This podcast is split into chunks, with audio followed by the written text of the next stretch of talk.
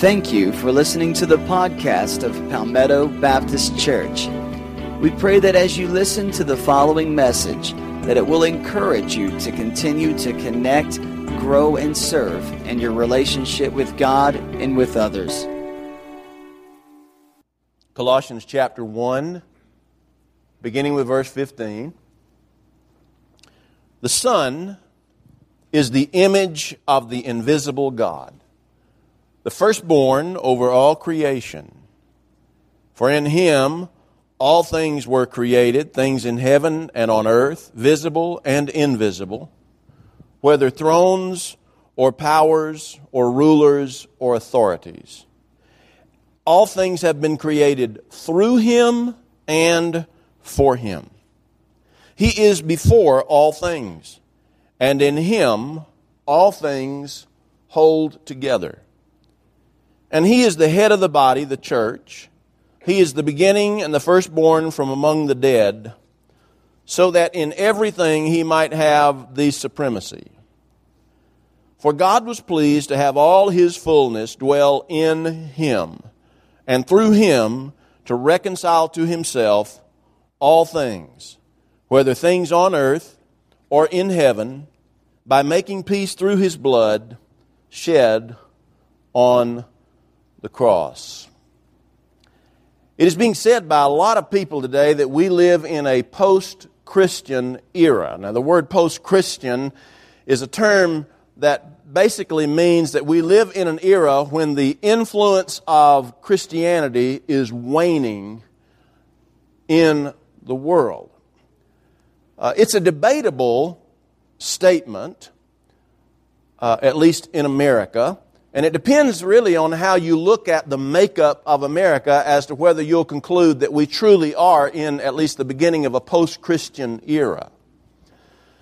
For instance, if you looked at the fact that a higher percentage of Americans go to church today than at any other time in the history of our nation, then it would be debatable that we're in a post Christian era. Or if you looked at the fact that, uh, at least by what people tell us, that a majority of people, slight majority of people, will be in church somewhere in America today, uh, leaves the statement that we're in a post Christian era somewhat debatable. Um, if you listen to the media, whatever form of media you listen to, uh, it has only been in recent years, I would say 10 to 15 years, that all of a sudden the media has been paying specific attention to the evangelical Christian vote. And they had not been doing that before, and that is an indicator of the influence of evangelical Christianity in America. And if you look at it that way, then it would be questionable that we are in a post Christian era, an era in which Christianity Christianity's influence is on the decrease. On the other hand, if you look at some other indicators, then certainly it would appear that Christianity is on the wane. But I think that is not just in our culture, in our population at large. I think that is true in among those of us who are Christians as well. We live in a world where there's a whole lot more stuff to do than there was when I was a kid. When I was a kid, uh, the best place to socialize was, was at the church. I mean, that's just where you went to meet folks. That's where you went to have fun. That's where you went uh, to study the Bible and to know more about the Lord. But it was also just a place to go. And nowadays we have all kinds of different uh, places and activities and opportunities that are crying for our attention to the point where our time is more fragmented right now than it has ever been in our lifetimes and certainly in the history of anybody who's ever lived in this nation.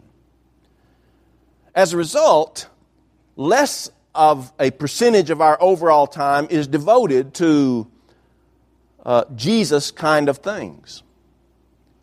And what that basically means is that if you look at the whole of our schedules, our time schedules, there is a diminished Jesus there.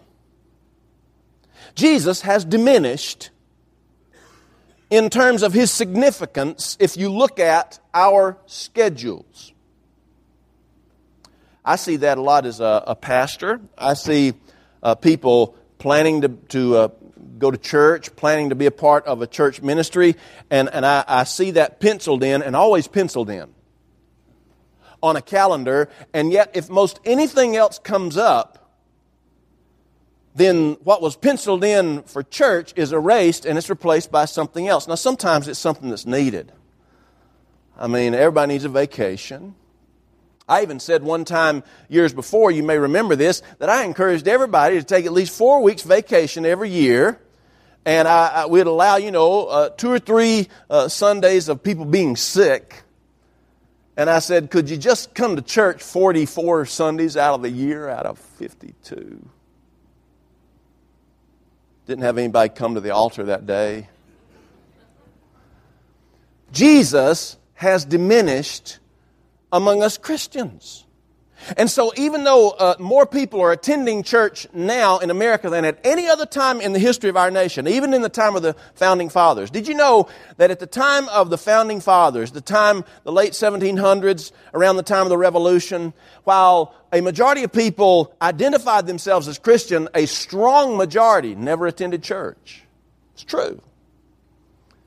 We have many more, percentage wise and number wise, attending church today than at any other time. But among those of us who are in church, Jesus has a diminished significance.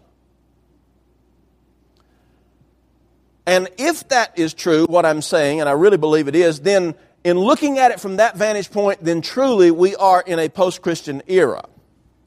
Now, Europe has been in a post Christian era for a long time. They have long since passed the time when Christianity influenced what they did. And there are a number of reasons for that uh, wane of Christianity in Europe that we don't have time to get into in this particular sermon, but it's an interesting study. But the fact of the matter is, we are in a period where Jesus is diminished. I, I, was reading a recent newspaper article from a newspaper in Lexington, Kentucky. It was interesting to me because in the article uh, there was featured an interview with a Muslim man. A Muslim man. And the reporter asked him what was the difference between Islam and Christianity.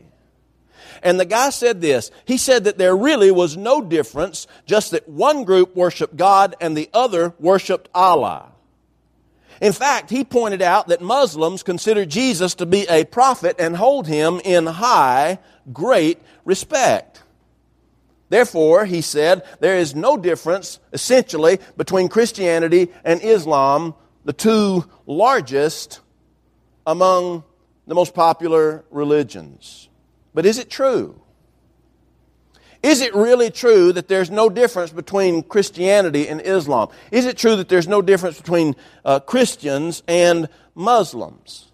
In fact, I, would have to contend that the man could not have been more wrong that there is a stark contrast between Christianity and not just Islam, but Christianity and every other world religion. You can include the most popular and the most unpopular religions in that group. There's a big difference, and the whole difference revolves around who Jesus is and who we believe that Jesus is. In fact, the, the crux of your eternal destiny hinges upon who Jesus is and who you believe that He is. So, who is Jesus? Well, some say that Jesus was nothing more than a great teacher, but God, no way, no way. We'll go that he was a good man if he lived, and he was certainly a good teacher. He left people spellbound, but God, no. Others say that Jesus really didn't come back from the dead, that that's just a fairy tale that is, that is impossible to believe. Others say that Jesus is no different from Buddha or Muhammad or all the other great prophets who started the world's most popular religions. What do you believe about Jesus? If I were to ask you, or someone were to ask you tomorrow at your job, or out at the restaurant, or out at school later on in a few days, if somebody would come up and say, Tell me, I know you're a Christian. What's so great about Jesus? What is it about Jesus that sets him apart from everybody else? Please tell me, what is it that is so great about Jesus? I wonder how many of us would be able to immediately start answering that question, or if we'd have to stop, pause, and think about it for a while. Paul, the Apostle Paul, helps us in this regard. And this passage, for, uh, Colossians chapter 1, verses 15 through 20, provide for us the clearest and most profound description of the greatness of Jesus. In fact, he answers the question for us what makes Jesus so great? What is it that is so great about Jesus? And there are six things in particular that I want to highlight here concerning what Paul says about the greatness of Jesus. First thing I want you to note is this that Paul says that Jesus is the firstborn over all creation. Now, that is a statement that can be very quickly misunderstood. We can misunderstand it in two ways. We can misunderstand it to believe that Jesus uh, came into existence the day he was born of Mary. That he'd never been in existence prior to then. But the Bible clearly tells us that he existed before he was born in Bethlehem's stable. That he pre existed that birth. That he has been here for all eternity. The other misconception that we can find in this statement is some people say that when, G- when Paul says that Jesus is the firstborn over all creation, that he was part of creation. But that wasn't what Paul was talking about. Paul was saying that Jesus is over all creation. Jesus was never created. The Bible teaches us that Jesus has always existed. You can go back to the clearest statement about this from the Gospel of John, chapter 1. John refers to Jesus as the Word. And here's what he says. You know this. He says this, John 1 1. In the beginning was the Word, that is Jesus.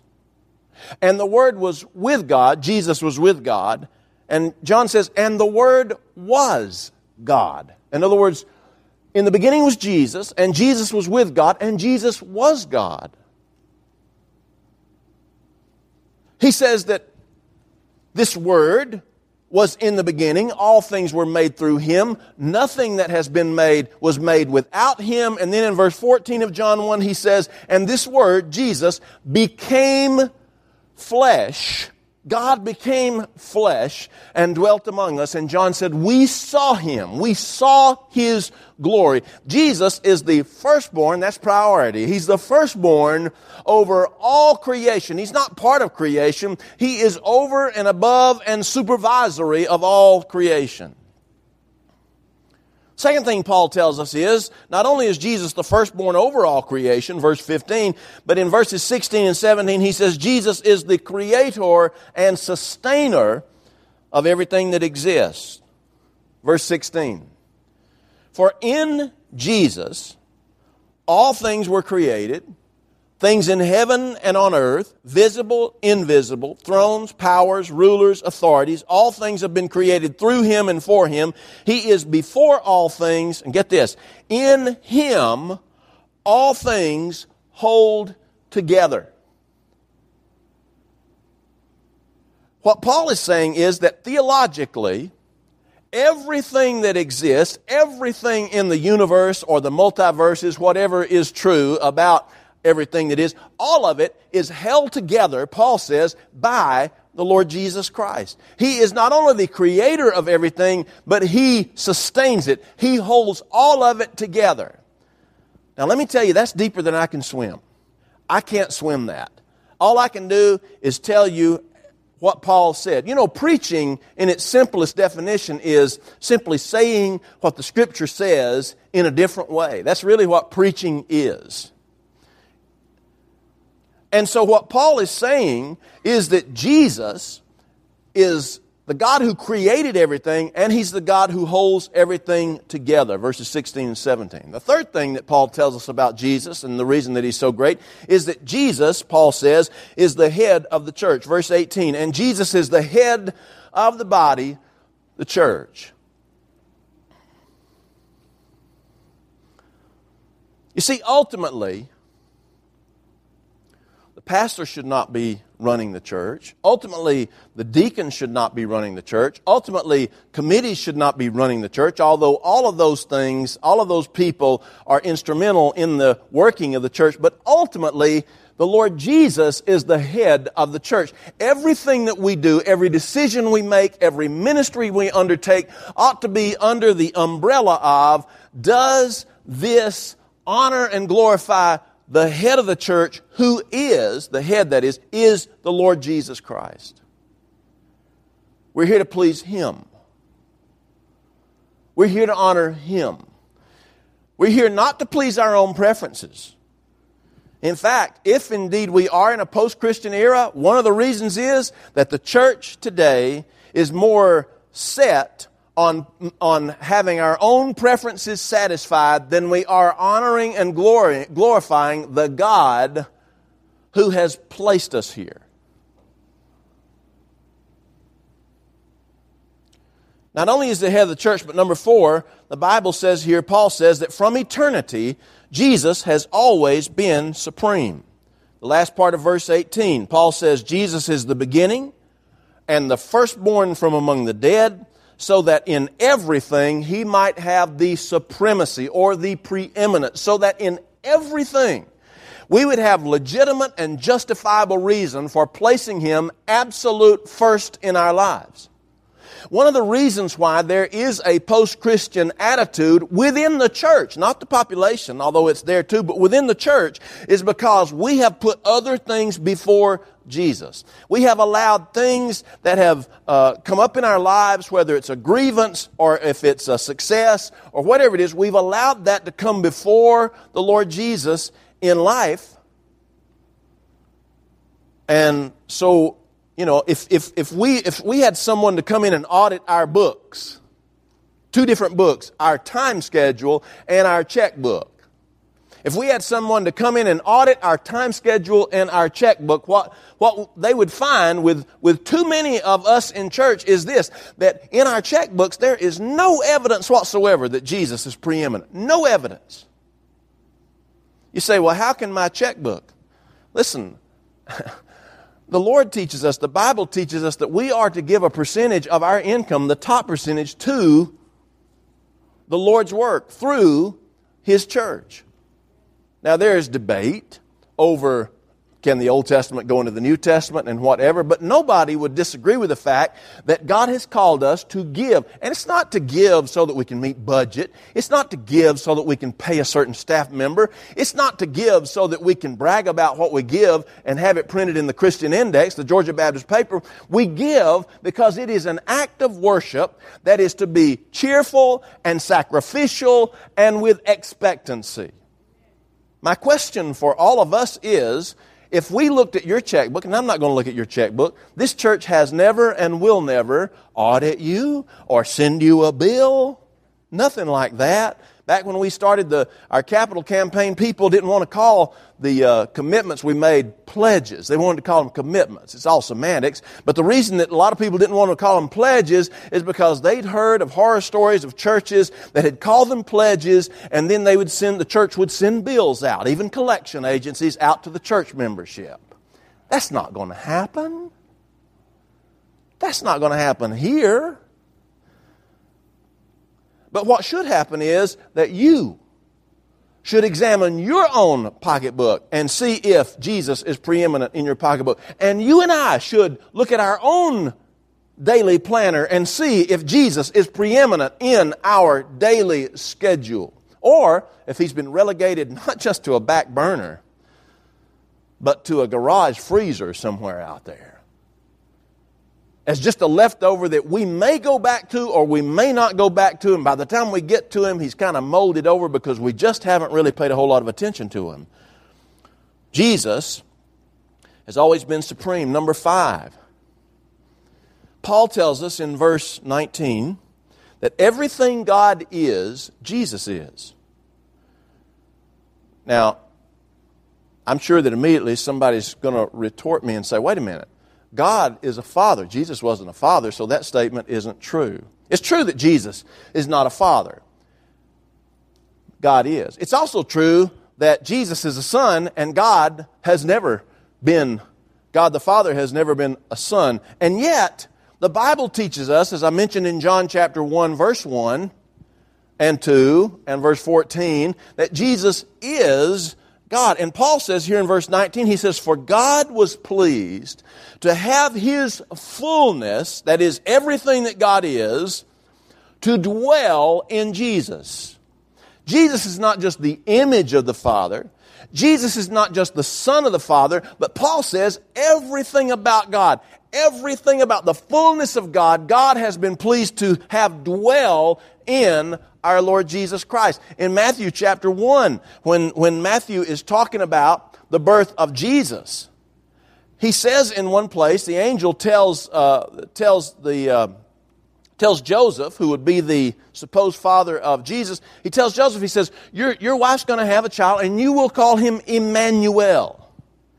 Emmanuel is an Old Testament language word for God is with us. So when Jesus came to us in that manger, what you essentially had was God come to be with us. God put on skin and he dwelt among us. That's what John said in chapter 1 verse 14. The word Jesus became flesh and dwelt among us and we beheld his glory. Everything that God is, from a divine standpoint, Jesus is.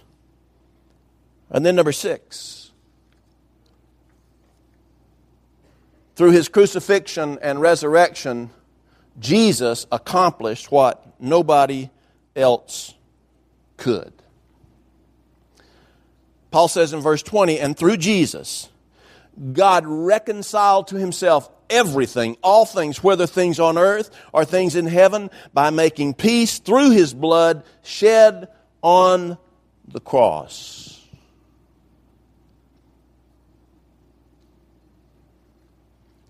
You see, you and I needed that so desperately. Even the best of us. I'm talking about you, you pick out the best person you've ever known in your life, and in the nooks and crannies of that person's life, there are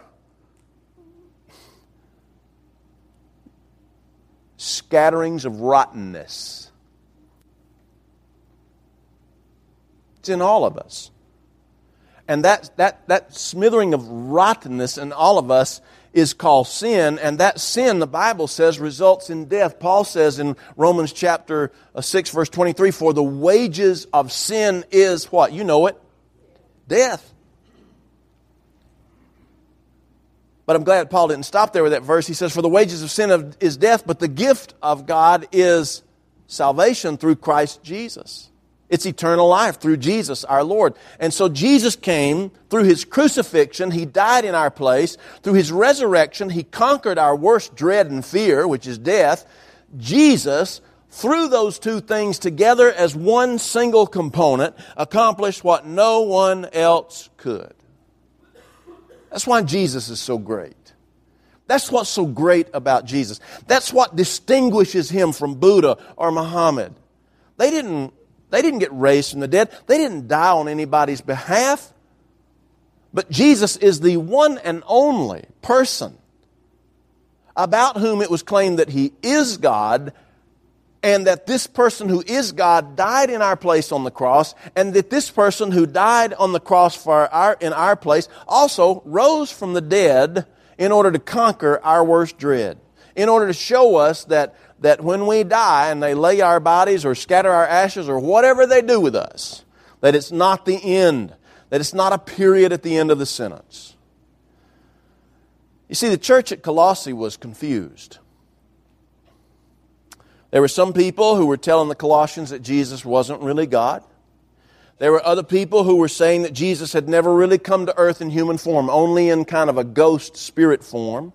There were others who were saying that salvation came from some other way besides Jesus Christ, Jesus plus something else, plus angels, plus other mediators. And Paul here wants to, wants to nip this problem in the bud. You see, they had diminished Jesus from being the God of gods and the King of kings to a God among other gods.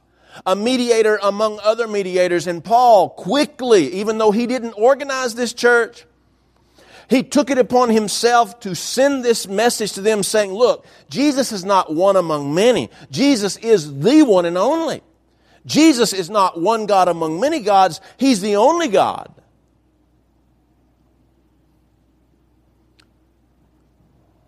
He's above all else, which is the central message of Colossians.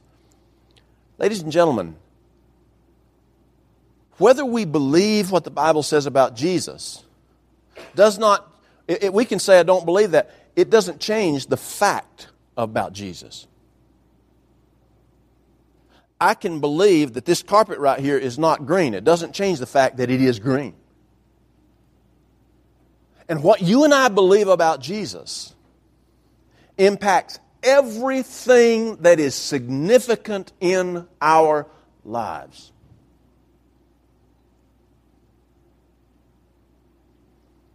What do you say when the question is posed to you? What is so great about Jesus? Let's pray. Our Heavenly Father, Lord, show us in your word, by your Spirit, and in every way that is possible for you to show us, Lord, show us that you are above all else, and that we must acknowledge your preeminence. And Lord, help us to realize that in, for, for many of us, in some unconscious ways, we have been diminishing your significance in our calendars, in our prayer lives, in our checkbooks. And God, help us to reevaluate those areas of our lives and ensure that not only do we say that you are above all else, but we actually are conducting our lives in a way that evidences that we believe that you are above all else. Lord, I pray for someone here who has never invited you to be their Savior and Lord to come and say, I want Jesus in my life to save me. I pray for someone here who has not been baptized to come and join for baptism. Lord, I pray for someone here whose life needs an adjustment to come and just carry that concern to you at the altar. I pray for someone for whom success has come, triumph has come, great times has come, to come and acknowledge you in thanksgiving at the altar for what you've done. Lord, may this be a time when we modify our lives in line with you, align ourselves with you. In Jesus' name we pray. Amen.